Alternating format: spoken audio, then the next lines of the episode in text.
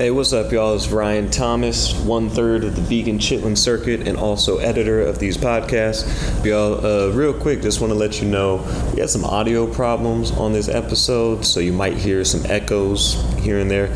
I did my best to get rid of them, but you'll be fine. You can understand most of it. All right, enjoy.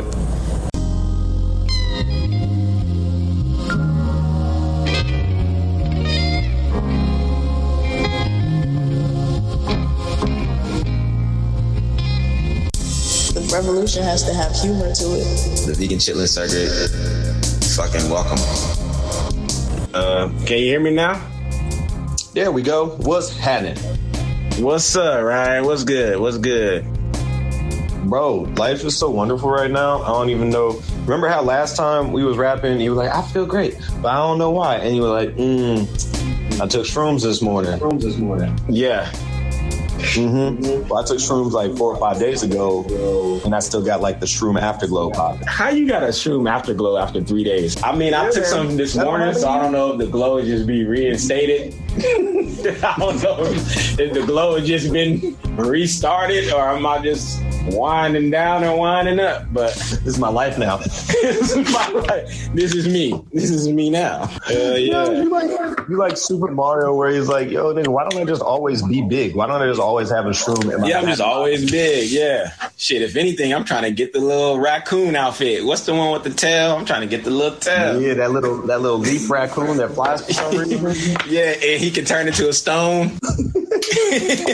that's the that's a clear indication that he was high. Ain't no reason you- this nigga he just sits still now he don't get hit. What type of shit is that? That's some high ass shit. hey, yo, this nigga got a leaf so that he could get high and fly. This nigga turned into a statue like he wasn't there. Oh man, the Japanese were about the drugs from the very beginning. I love to hear that. I just had a show. It was a weird kind of show. Everybody was. It was one of those shows where it's like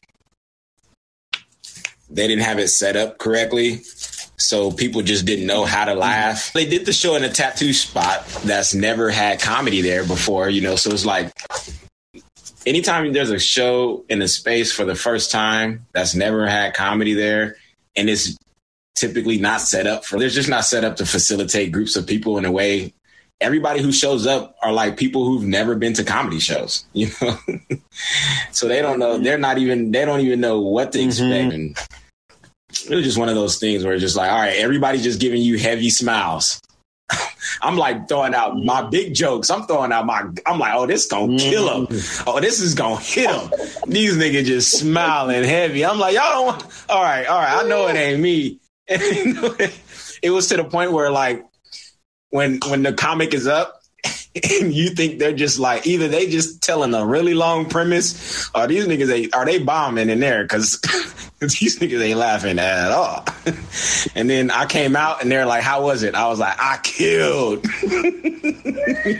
I killed." Y'all didn't hear them? I and I was in there killing. I didn't know a silent killer, bro. I murdered that shit. that was at a tattoo parlor. Yeah, man, at a tattoo. And I told her, I told like two stories or like two jokes that I've never told, you know, and never done, and they weren't really well. It was just like all around tattoo shit, you know. We're doing it in tattoo shop, and I told the story about um how I had a, a really good friend in high school who was like known for throwing parties, and his name was Oklahoma, but uh, the name of the parties were Team South America because he was from Peru, but his name was Oklahoma. And um, he had this one party one night to where he decided to have his boy, who was a tattoo artist, do tattoos at the party. Now, this is my first time being introduced to like the concept of like party tattoos or some shit. Or maybe I, or maybe my family, because I got a lot of family that did shit like this too. Maybe it was like my first. I don't know. I feel like I knew of it, but it was like, oh, we're doing it here. I feel like my family had did a tattoo party, but they're you know obviously older and adults, and they willing to you know mm-hmm. they got it they got it right. They tried and tested. They know how to do it and make it work. And it was like one of those things where it was like, yo, this is a high school party. I don't think we got the capacity to do tattoos like that at a high school party, you know? Tell me why the party is early and it's just now starting to fill out and shit. And we, nigga, this shit was in high school the whole time. That's why I was imagining grown ass folks. No, no, we was like juniors, nigga. We was like getting it in. We was known as like the people throwing parties. You know, parents away. We out here playing. We was getting it in. So, bro, the party's just now starting to fill up, and everybody's been drinking. Everybody's been doing their thing.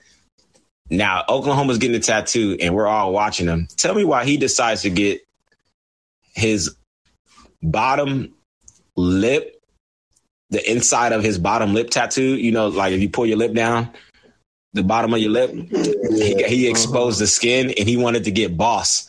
So anytime he bring his lip down, it says boss right there. I don't know why, to what functionality that was going to play, you know, but that's what he wanted to get. And we're all around him as this tattoo is taking place. And we just see the tattoo artist go B O O S. and we was like, and even on the S, he like slight, you know, when you write with pen, sometimes your letters can be bigger than the rest of the letters, just like off of just accident or whatever. So the S was bigger than the rest of the letters. So when he closed his mouth, it just looked like hair. and I was like, this nigga's a boost for life. He was like, no, it's gonna go away. It's gonna go away. It's only like a year, bro. He's still he's still the boost. He's still the boost right now. it's been a whole ass decade. It's been a whole decade. decade. He's still the boost. It don't make no sense. Anyone else get tattoos? Um, not after that. I don't remember nobody else getting that tattoo that.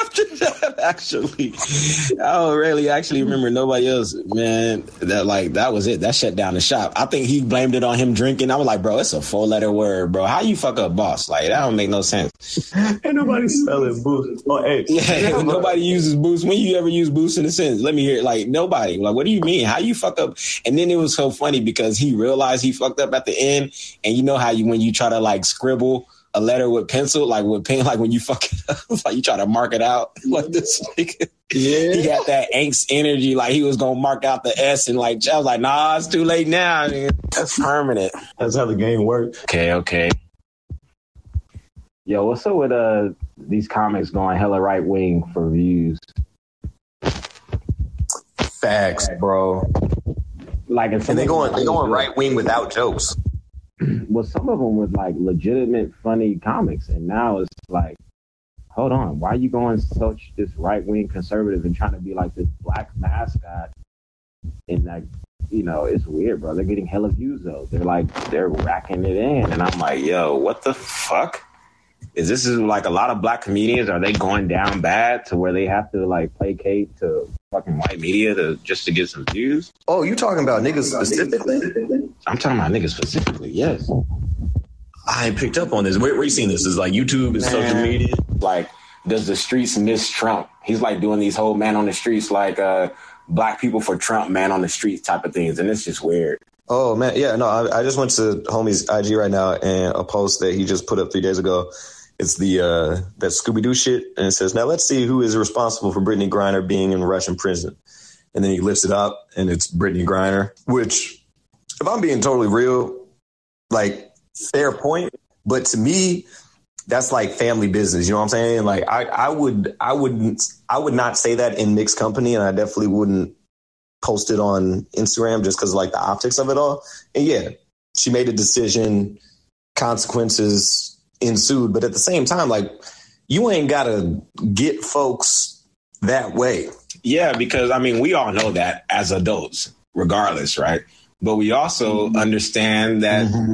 the optics of it and when it comes to race there's something other to be accounted for and it's like those who have the most power are willing to use it when it comes to the power dynamics of race and there's been plenty of other examples of people who've been out there on some similar type of shit I mean, even there's someone brought up like 10, 15 years ago when Bill Clinton did the same thing going into Russia on some shit where some teenagers are out there, you know, had some marijuana and shit like that. Like, yeah, right. It's family business, but to discuss it openly in public as if it was her fault and like it's okay, like we just gonna wash our hands of it just because that's what she gets. I think that's a real wrong way to go about it. Like decide with the oppressor and just be like, yeah, she gets, she deserves that, or you know, she knew what she was getting into, and It's She should way, way, way too reductive. Like yeah, you, you just going to ignore everything else. And to your point, if it was someone else in that situation of a different demographic, would this have gone on for as long? There's no way to prove it, but it's one of those. It's like a smell test. It's like something don't smell right here, and so it's. I think it takes the conversation the wrong direction. This takes the conversation as an individual who is grown, knows the rules, chose to violate the rules, and now you got to pay the penalty.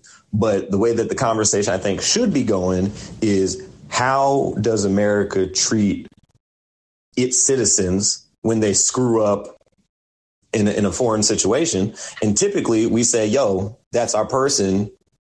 Give them back. So the conversation shouldn't be it's Brittney Griner's fault. The conversation should be why is American ab- abandoning its mo?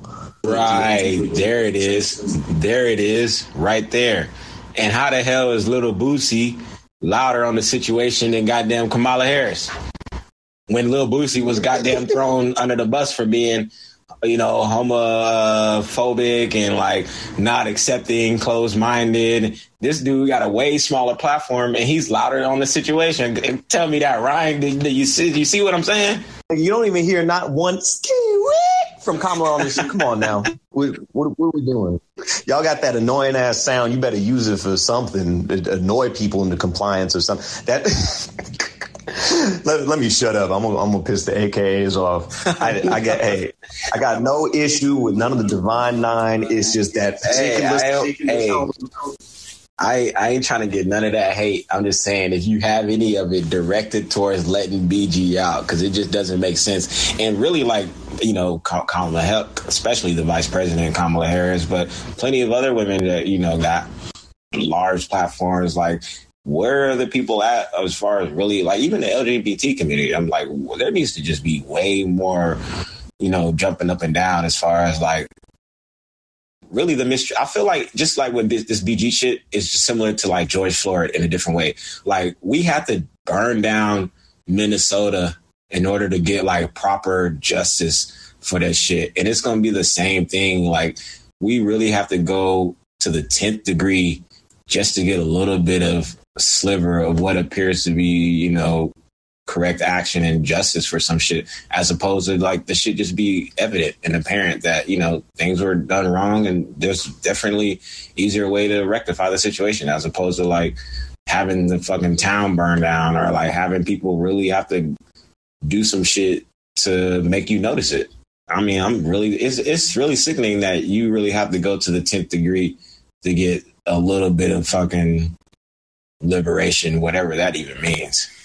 But yeah, I was looking at this, this guy's ID. When you said far right, you you wasn't fucking around, bro. No, and I mean, like this dude is in the scene. Like I want to say three, four, five years ago, this nigga was like one of those dudes. Like you can tell he was blowing up. He had it. Like he just had the funny shit in him. Like this nigga, he can pretty much. And that's the thing. It's like, bro, if you give this dude the access, he can probably pretty much do anything he wants to do. And then he got on Kill Tony, and he was pretty much a regular on Kill Tony. And I think that's kind of like what I've seen, bro. I've seen a handful of comedians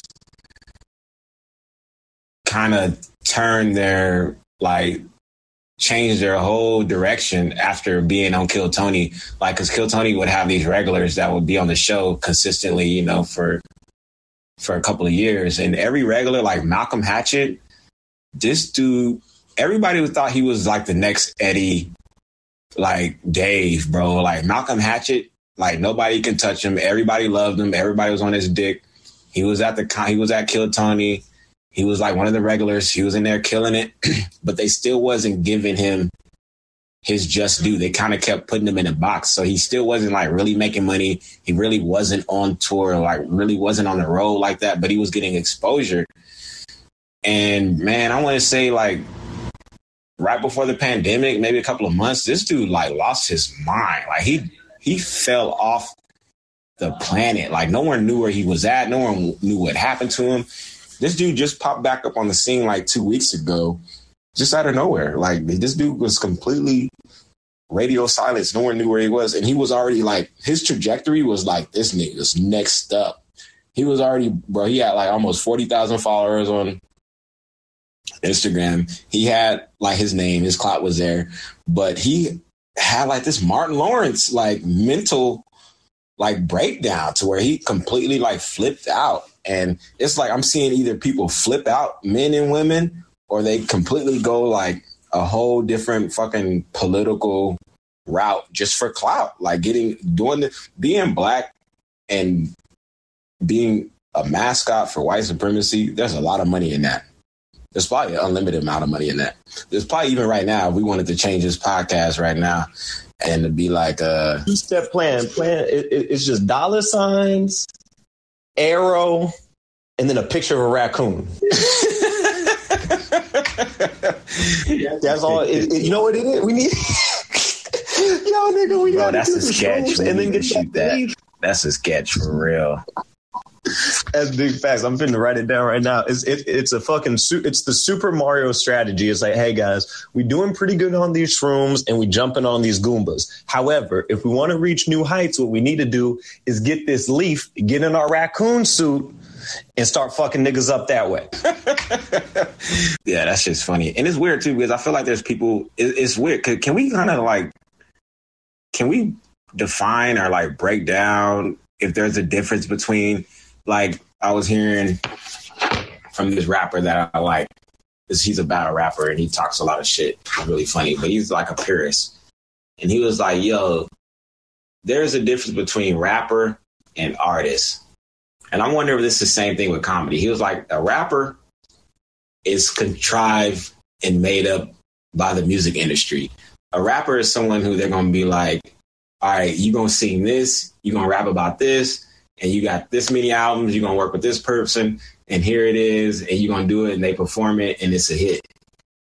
And an artist is someone who has like, their full Mhm. control under them. What they want to do is under them. Their narrative, their voice, when they put it out is pretty much up to them. How long it takes them to do it is pretty much up to them. Because you know, as greatness, you know, it, it takes time. So it's like I'm trying to see how what's how is that applied to comedy? Because I feel like a really funny comedian, but I also feel like being put into this box of like how we would describe the difference between a rapper and an artist. You know, I think kind of like going into this mode that's being contrived by the industry of like what they wanted to do and what would be good good for getting views as opposed to like you know an artist is like yo i'm being pulled and drawn to this art form not for the fame not for the money not for all this other shit but just to actually do it out of the volition and like good nature of you know my heart and my ability my skill set as opposed to like being told what to do with those skill sets. Like, do you see that out in New York, like where you are? Do you see like there's people who are like forcing it or like are like they're I don't know. It's kind of I don't want to be like, oh, there's there's those who are born with it and those who are not. But there's times where I feel like, oh, this person got it, you know, for sure, and maybe this person's working on it. But do you ever feel like there's like a difference between a comic and a comedian or like an artist and, and rapper? As I was like, it, what do you see on the ground? Oh, bro, always. I, I feel on that. Like, I feel like when you say rapper versus artist, right? Like a rap, an artist is a rapper that had they have the same technical acumen, like the same technical capability, but the artist has the vision. That's like what's missing from. Can you say that again? Can you say that one more time for the people in the back? Hey, one more time. An artist and a rapper have the same technical acumen. They have the same technical ability, but what the rapper is missing is the vision. That's what the artist has and the commitment to that vision, really, right? And you can, like you were saying, you can extend that analogy as far as you want to go. It, it can be for comedians, it can be for singers, like SZA comes to mind uh, in that regard. It, it could be for entrepreneurs, right? Like so many people can do accounting or finance or marketing, but if what you're selling isn't something that's going to perk people's ears up, then it doesn't really matter, right?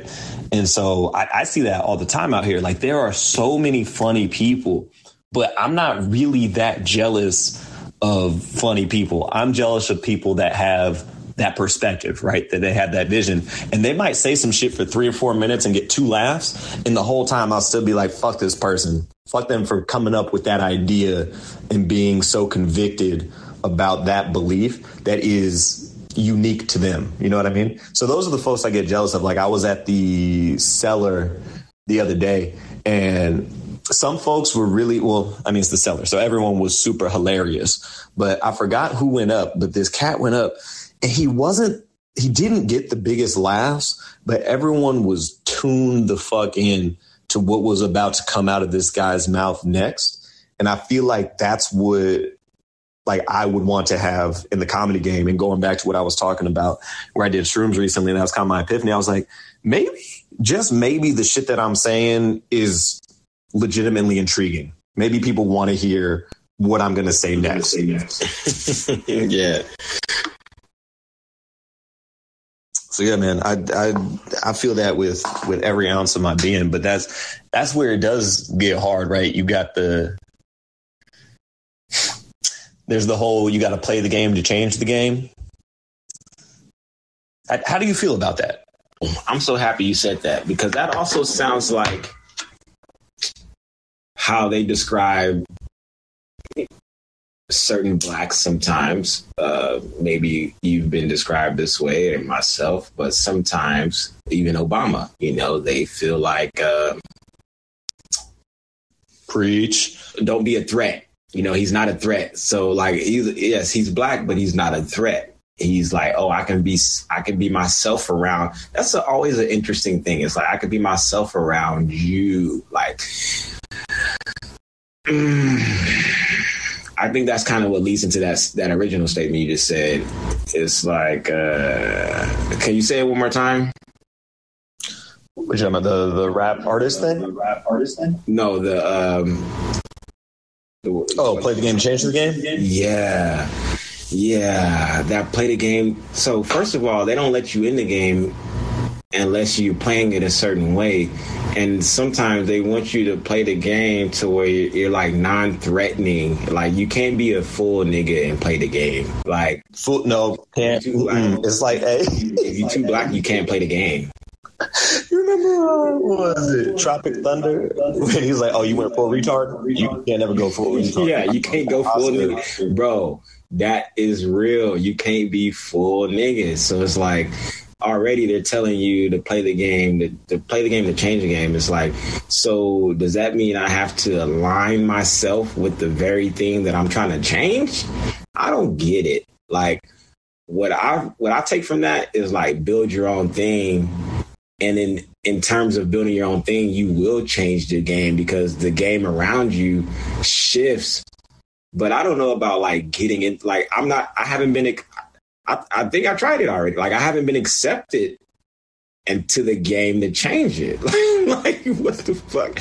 Like I would love to change the game, but it's like I don't think I'm gonna be in the game the way that I am right now and be able to change it. Like what's gonna happen is that I'm gonna get in the game through the back door just because it's just gonna be undeniable through the shit that we're working on, through the shit that I'm working on, the shit that you're already doing, the multiple shows and podcasts that we're on. Like eventually we're to be in the space just because it's to be undeniable. But we've always had that ability, that skill set. We're just applying it to something that can be widely broadcast and is tangible. But other than that, it's like the mechanisms have always been there. I've always been knocking on the door of getting in to change it. But I think that's the reason why they don't let you in the door. Cause it's like, this nigga's outside and he's about to change it. Let's not let that shit happen. And if we do let him in, this nigga better be in here walking like a duck, singing like a duck, quacking like a duck, like we want him to. Cause uh, he gonna get up out of here. We ain't gonna give him no more bread. like I don't get it. They don't. They don't want. They don't want an artist. An artist is hard to monetize. A rapper is easy. Yo, we got some bars for you. Go ahead and spit these with conviction. They want a rapper. Nah, that's facts. That's facts. The industry don't want to. Man, that's our T-shirt. We might. That might be our our first T-shirt right there. Like the in, the industry does not want artists like that to that capacity at all. Yeah, they much rather have someone that they can like plug and play and be a Mr. Potato Head and just be like, here, we're handing you this, we're to give you that, this is what you do, and not really have the vision because, yeah, they want the vision to belong to the, the, the company. I mean, and you've seen it with certain artists who it does have a vision, and it's just like with comedy too, like Kanye, like an artist with a vision ends up becoming bigger than the company. That's what they're that's what they're afraid of. And I see it with comedy too. Like certain comedy clubs are not letting people in because they will end up pulling a bigger audience. They will end up pulling a bigger type of wave, and essentially, that person ends up overshadowing the venue, but not in a way where the venue wouldn't get credit because the venue's still there. They're still playing their role, but for some reason the venue thinks it's in competition with the artist. And that's where they got it fucked up. Like, for some reason, the industry, it's like dating a girl. Like, sometimes you be dating a girl and it's like, yo, are, are we keeping score? Like, you trying to keep score? Like, you trying to keep, I thought we was working together. And now it looked like you trying to one up me. It's like the artist, like the venues always think that they're better than the people that are on the stage. And it's like, yo, the venues never made me laugh the record companies never made me want to sing and dance. It's always the artist that's on the record. It's always the fucking artist that's on the stage. And it's the same thing applies. I feel like for some reason, corporation acting as people, these niggas got all the jealousy and emotional traits of people because it's like these niggas be these niggas be jealous as hell. I'm like, yo, I'm just one person. And the Laugh Factory is like, nah, I ain't booking you, nigga. You trying to be bigger than me. That that's one thing that they got right when this wacky ass country decided to make corporations literal people from a legal perspective is corporations are jealous and they want to feel needed just like people. And as soon as they feel like either their clientele or their employees, the people they work with don't need them, they get jealous and they fight back, especially in the entertainment industry, which to your point is wild to me because I ain't been in it that long. But at the same time, it's like, it reminds me of like the NBA. Like, nigga, I don't care that I got, I put up 30 tonight and you put up 10, and tomorrow night I put up five and you put up 35. I'm just trying to get the dub. And however we get to the W is good with me. And like, that's what it is. Like, you can't have, you, you can't be a comic you can't be a comic without clubs, but you know what I'm saying? Like the club helps us, we help the club, and that should be totally fine. But for some people, it's not because you, the pettiness, the pettiness. Yeah, the pettiness is strong. The pettiness is strong, and for some reason, there's a through line of pettiness in business, and I think that does not need to be there at all. Like that's the part of the, the bullshit that got people acting the way they are. And uh, it's just been tough to actually get proper access to shit. We're just now about to build out a little studio, little front end performance spot right here where we do the podcast. But it's like, bro, if it wasn't for my own efforts as far as shows and like doing my own shit, bro, I would not be booked. Like, but I have not had little to any shows really in the past two months. Now it could just be because I don't know everybody. It could be because I'm just not that funny, but I pretty much know everybody and I think I'm, you know, pretty funny. So it's like, why is it that the white comics who've been doing it for a year have already been doing like over 70 shows? And I'm like, that doesn't make sense to me. But that's the thing is, I feel like going back to the you gotta you gotta play the game to change the game. The interesting thing about that is, like we were talking about earlier with black comics that you see are becoming more conservative, really right wing with what they're putting out. You have to be really resolute with your perspective, your own beliefs, and what you want to say with your art form in order not to be overcome by those around you. And if your crew changes, inherently, at least a little bit of you is probably going to acquiesce to the viewpoints of those that you're around. It might be, you know, 1% change. It might be 180 degree turn. Like that kind of depends on, on you and, and how you move. But if you are someone who has a strong enough foundation, you're probably not even going to get into that different group in the first place because they're not going to let you in. They're going to see that you're not malleable enough and your conventions are too strong the other way for them to do what they want to do with you And one advantage that we have, right, is our complexion, is is our race in the sense that there are certain things that we can say that will be received differently from an audience just because we're black or just because you're a woman or just because you're gay. And so they're looking for what it is that they can't have. And what they cannot have is a black face on stage saying the things that they want to say.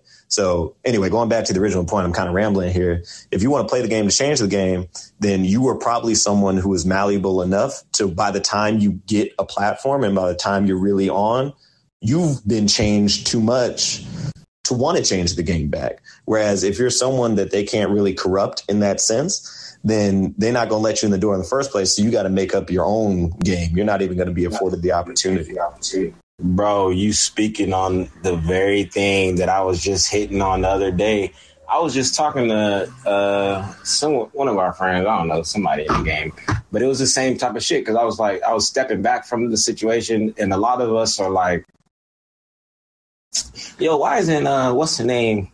You know, fucking Chris Rock and Kevin Hart and fucking Tony Baker and like fucking Mo'Nique, any of these comics that we can name that we idolize that are funny or you know even more established than them. It's like why aren't they, you know, really supporting and coming down and like dropping gems and like you know uplifting the up and coming.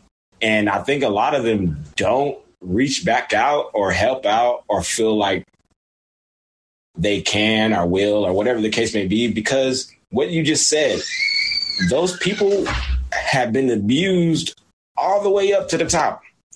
Like, can you imagine? Like, they've had to, like, Will Smith, like, think about family taking advantage of you, you know, fucking business partners, managers, agents, your accountants, fucking people who you don't know. Just like you walk into a room, they're there to give you a fucking $20 million deal on a budget, but there's 40 people in the room and all 40 of them are making a fucking $100 million off the shoot or whatever the case may be. Like, you're getting abused all the way to the top.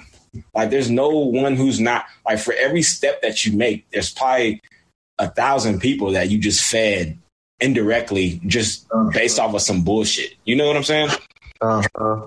Yeah, and by the time you get to that level, you're absolutely exhausted. And you just like, look, I just want to I just want to make my money doing the thing that I love to do and anything else, I just I just don't have the energy for it. And also, you get jaded. You get jaded as fuck because it feels like what I'm noticing right now is like Miss Pat is just is is just now on, so to speak. Like we know she's been doing a thing for a long, long time, but now she's on in a, a mainstream sense with her show on BET and everything else she got going on.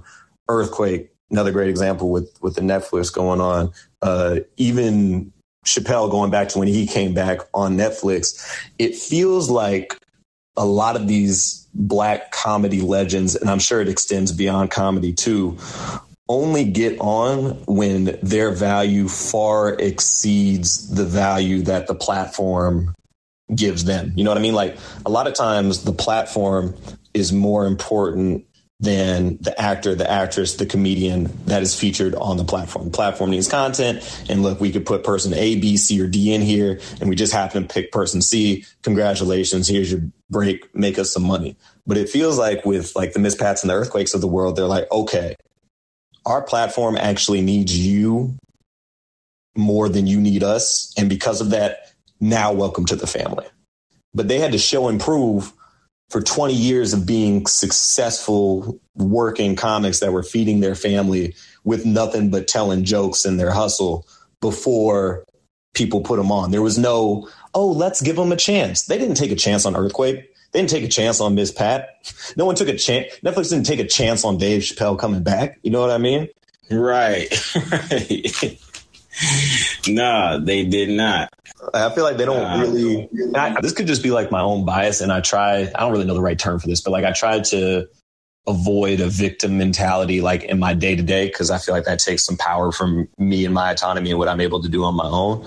But I do feel like they don't give they don't give black artists a break, like their break, like ooh, time to give this person a break, like they do with with other artists And I'm sure now that I think about it, I'm sure the the Asian community feels similar, and a lot of you know POCs, whatever you want to call the the amalgam of non-white entertainers, feel the same way. Whereas they'll they'll take chances with white entertainers. It feels like more often. Yeah, I mean, with white entertainers, they will build a lane.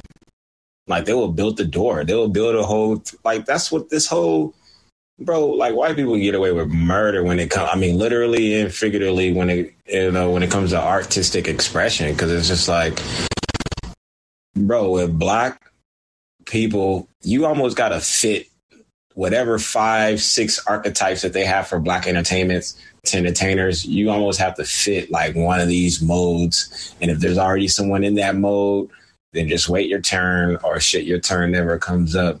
But with white artists, it's like there's n- no limitations of like archetypes and like ways that white entertainment can be digested. Like, bro, they will build a road and a lane for one that doesn't even exist under the nature and under the guise of like something new and like avant-garde and like off off the cuff and like it's just wacky and like bro that you've watched that show the rehearsal No, I ain't seen it yet. I, I heard that I should watch it. I do like Nathan Fielder when it had Nathan for you and Dumb Starbucks and all that stuff, but I haven't seen the rehearsal yet.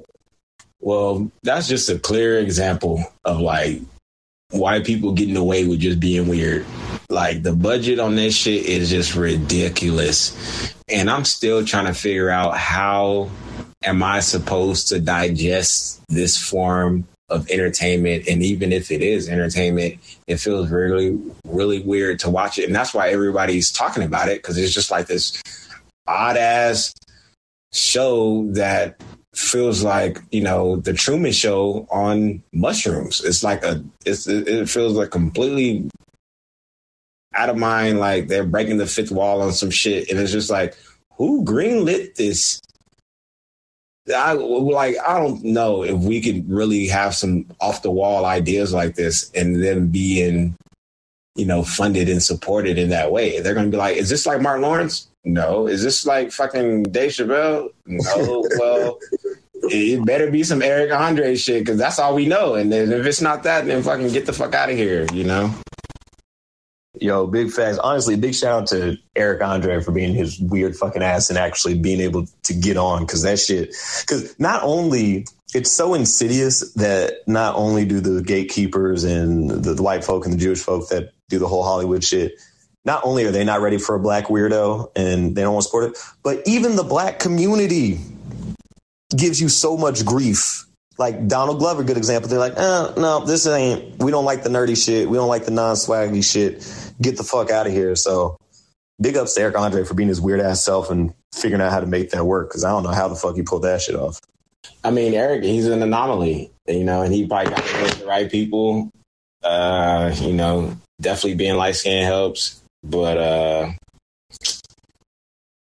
yeah, I mean, and that doesn't fully and, and that's the thing, like Eric he gets to straddle this interesting fence because he is though he is funny, I think what people might consider him in the in the black community is like, well, is he like black funny or is he funny to be is he funny to black people? And that's um like what eric he's almost the extreme version. Like that's why we need someone in the middle of eric you know and like who else can we we need someone else to just position just oppose that because it's like eric's taking such an extreme position to it when it comes to the space of comedy especially black comedy you almost have to be like you have to make everybody laugh. You know, black people, white people, fucking green, gay, trans.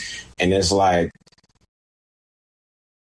Eric almost is in this space where, you know, he wouldn't get a lot of laughs in the black room. And he's almost like a laughing stock of black comedians in that capacity. And it's like, I think that's why he could get such widely acceptance because he's so you know kind of like his comedy is kind of so centered around like what most white people kind of center their shit around uh, this quirkiness. I think that's why he gets put on so much. Like white people ain't gonna accept you unless like black people hate you. oh no. Oh shit, that's such a common thread for what we've been talking about. It's extreme, but also like at the same time, there's a lot of truth to that. White people ain't gonna say say that shit one more time. Bro, yeah, it's like white people don't accept you until black people hate you. And it's like, unless you're on that level, that's what Christian Walker is. We had an interview with Christian Walker, people really upset. And it was just, bro, this dude is a mascot for white supremacy. No wonder he's so insulated and taken care of in his own community because he's over here, like we were just talking about David, Lucas, David Lucas. He's over here speaking in such an extreme, like it's a novelty to hear these words coming out of a black body, you know, to hear them come out of a black mouth, you're like, whoa, it's almost like, yeah, we got to put this on the pedestal and uphold it. And that's how you get like these blacks for Trump and all these weird ass things. So I feel like in the less political nature, like Eric Andre kind of fits that too. It's like he's so corny. Black people don't want anything to do with them, but we love it. you know, it's like Man, it's so odd. And that's the, that's the thing that I like. I I hope that one day, like we as black people can get over like the whole corny thing because I just want like the the freedom, not even just creatively, just in life, to like be like to move however I want to move without it being not black. You know what I mean? Like I love. So I didn't even think about this until my homegirl pointed out my old job. She was like, "I love Jaden Smith." I was like, "Why do you? What? Who? Who's fucking with this nigga Jaden Smith?" She's like, "Look, I got two black kids." I like that Jaden Smith is a little weirdo, and I want them to feel like if they want to be little weirdos too, then they can be little weirdos too. And I was like, oh shit, and that like changed. Like I really flipped quick when she pointed that yeah, out. Yeah, because like, we ain't got nothing we really do need that that sliding scale i feel like to be accepted. Also it's like a lot more fun that way when you feel like you don't really have to fit into a particular grouping and you could just move how you want to move. Right right. All right bro. Cool. All right ryan. Well shit. Nice potting with you. Check out the vegan chitlin circuit. Check out all the other episodes. Reach out to ryan thomas if you're trying to book him on the show reach out to myself or Grace and uh, keep tapping in, man. Share this podcast with one person, you know? Shit. I'm not looking for nobody's validation or respect. This shit was unique. It's like catching light lightning in the bottle. This is great, man. The vegan chitlin circuit. Fucking welcome. Like the revolution has to have humor to it. Humor to it. Like catching light lightning in the bottle. The vegan chitlin circuit. Fucking welcome.